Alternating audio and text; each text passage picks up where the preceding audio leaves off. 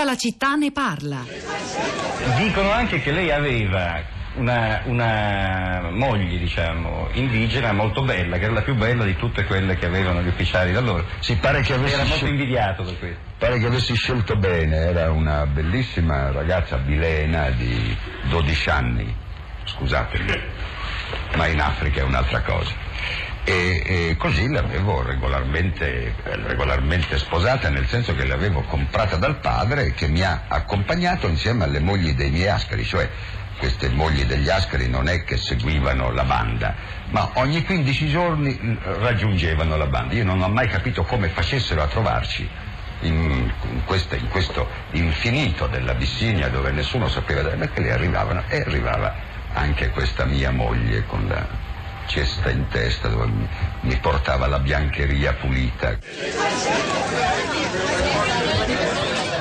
Ed eccolo dunque il frammento di quella trasmissione storica della RAI, L'ora della verità del 1969, un programma condotto da Gianni Bisiak durante il quale Indro Montanelli raccontò di questo suo episodio quando era nell'Italia, nel- nel- nell'Etiopia colonizzata ah, dagli italiani e comprò quella ragazza di 12 anni. Poi in un'altra intervista successiva ad Enzo Biagi disse anche l'avevo eh, comprata insieme a un cavallo e un fucile, tutto a 500 lire, era un animalino docile, io gli misi su un tocul con dei polli, poi ogni 15 giorni mi raggiungeva dovunque fossi insieme alle mogli degli altri ascari. Insomma, questa è, la storia, eh, però ci fa capire, io vi invito anche a riascoltare se non l'avete sentito tutto in questa puntata di oggi, tutta la città ne parla, quello che ci ha detto su tutto questo l'africanista Alessandro Triulzi poco fa, eh, ragionare su come si intreccino gli squilibri di potere tra colonialismo, rapporto uomo-donna e ancora oggi, e questo è un problema tutto da affrontare, tra operatori umanitari e beneficiari dei progetti di cooperazione o di emergenza. Eh, storie molto diverse, però insomma è, è stato utile, credo, provare ad accostarle. Vediamo come hanno reagito a questo nostro tentativo gli ascoltatori sui social network. Rosa Polacco. Ciao Pietro, buongiorno, buongiorno a tutti. Allora, due cose da dire intanto sui social network, diciamo in senso autonomo, le reazioni alle notizie di, su Oxfam e su Medici Senza Frontiere seguono una scia che però non, non- è abbastanza, eh, non dico sorprendente, ma insomma curiosa perché se avremmo potuto aspettarci una reazione molto negativa, per lo più quello che ho trovato questa mattina invece ehm, soprattutto di... ehm, eh, sostegno a Medici Senza Frontiere quantomeno per, suo, per la sua autodenuncia. Eh, poi invece sui nostri profili, in particolare su Facebook, si intrecciano questi eh, fili legati o slegati tra loro eh, che tengono insieme abuso, potere maschile, femminile, debole, forte e violenza. Allora, intanto da Twitter abbiamo dato un'occhiata a cosa succede appunto sotto il profilo di Medici Senza Frontiere. C'è chi dice eh, questi episodi non devono offuscare il grande lavoro che svolgete, spesso in condizioni difficilissime per alleviare le sofferenze dei più deboli. E poi c'è chi dice una notizia che non avrei mai voluto sentire, vi vedevo soprattutto e tutti, invece ho imparato che il male è intrinseco nell'uomo e questo mi fa male, ma sono certa che punirete a dovere i responsabili di tali crimini. Sul, mm, sui nostri profili, reazioni, allora come quella di Luca, e qui facciamo un passo indietro rispetto alla questione se il volontariato debba possa essere retribuito o meno. Luca non ha dubbi, dice se fai volontario, fai volontario, non è un lavoro retribuito, punto. Eh, Franco sulla questione etica scrive non è un problema di volontari o di slancio etico, il problema è che se si mettono insieme mille persone fra loro ci saranno sempre comunque buoni e cattivi in ogni gruppo umano. Prendete il clero, cosa più volontaria della scelta di farsi prete, quale slancio etico più grande di rispondere alla vocazione divina, eppure anche lì ci sono mele marce. Così nelle forze dell'ordine, fra i medici, insomma ovunque, e nella natura umana vi sono eroi, persone normali, delinquenti ovunque, equamente distribuiti. Stefania da Verona, buongiorno e benvenuta. Sì, buongiorno. A lei la parola Stefania.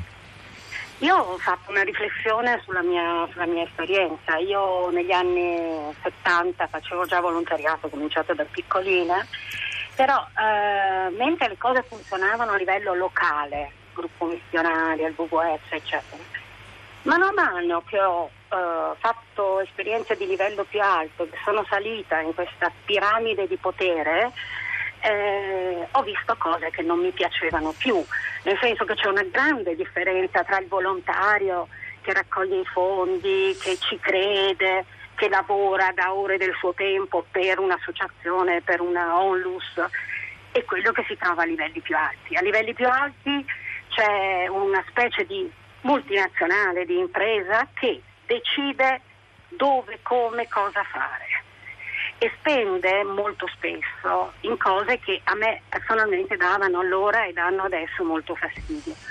Non si trattava di scandali come questi terribili che, abbiamo, che stiamo scoprendo adesso, però lo stesso, il convegno in hotel eh, super costosi, eh, i regali eh, costosissimi, le feste fatte mh, mm, in Costa d'Avorio chiamando personaggi da tutto il mondo, cioè perché spendere così? Perché a un certo punto questi gruppi che dovrebbero dedicarsi, eh, destinare tutte le energie economiche e umane a una finalità ben precisa, con scopi Stefane, ben precisi. Fa, fa questo. Stefane, la fermo, lei è molto dura, bisognerebbe quando si dicono queste cose avere eh, ovviamente un po' di, di, certezze, non c'è nessuno a controbattere da questo punto di vista, mi limito soltanto a sottolineare che insomma sono le stesse realtà che poi però... Eh, salvano milioni di vite, fanno interventi chirurgici, nel caso delle organizzazioni come Medici Senza Frontiere, svolgono ed elaborano costosissimi piani che devono essere decisi a tavolino per frenare la diffusione di certe malattie, per sviluppare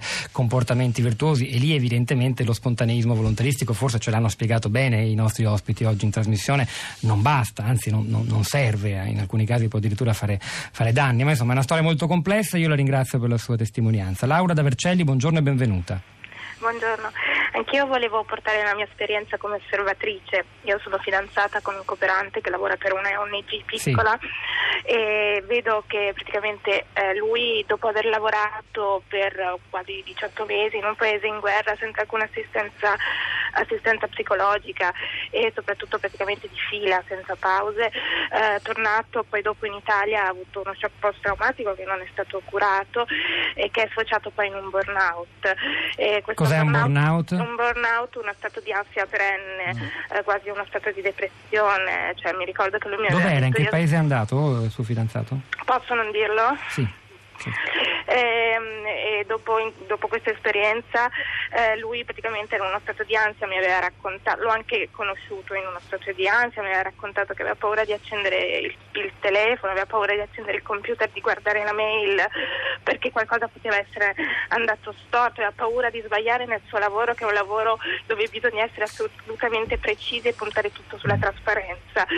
E lui ha curato da solo questo burnout, è andato dallo psicologo, è andato dallo psichiatra eh, però volevo dire appunto che il lavoro è un lavoro prima di tutto ed è un lavoro che non finisce a, in ufficio ma viene portato anche a casa. Grazie Laura, grazie davvero. Da Vercelli ci spostiamo velocemente alla provincia di Treviso. Ada, non abbiamo molto tempo ma ci proviamo. Buongiorno. Buongiorno, io concordo molto con quello che ha detto la prima persona che è intervenuta, perché quello che è venuto fuori adesso è soltanto la punta di un iceberg.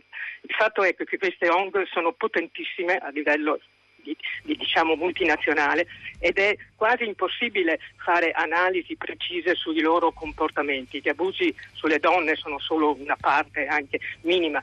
Io ricordo lo scandalo durante la guerra dei Balcani infatti fu lì uno scandalo per una ONG che, aveva, che agiva in quel terreno, fu messo subito a tacere. Ada la saluto, mi permetto di dire che in realtà quello che lei ha detto non è proprio vero, ci sono molti sforzi per fare trasparenza nell'operato delle organizzazioni umanitarie, eh, non a caso stanno emergendo questi scandali, almeno riguardiamo quello che sta facendo Medici Senza Frontiere. Rosa, al volo. Eh, aiuto e anche ascolto, io chiudo segnalandovi un appuntamento, La Frontiera è un progetto sulle migrazioni pensato e voluto da Alessandro Leogrande e da Elena Stancanelli che va avanti anche adesso dopo la scomparsa di Alessandro Leogrande, la voglia di, di continuare questo lavoro. È un progetto che vede la collaborazione di diverse realtà, il Salone di Torino, Book Pride di Milano, Libricome di Roma, eh, l'editore La Terza, Robinson di Repubblica, I Piccoli Maestri e Radio 3. Oggi a Fahrenheit alle 15 ci sarà il primo di questi appuntamenti con Franco Farinelli, eh, Stefano Mancuso e Donatella Di Cesare.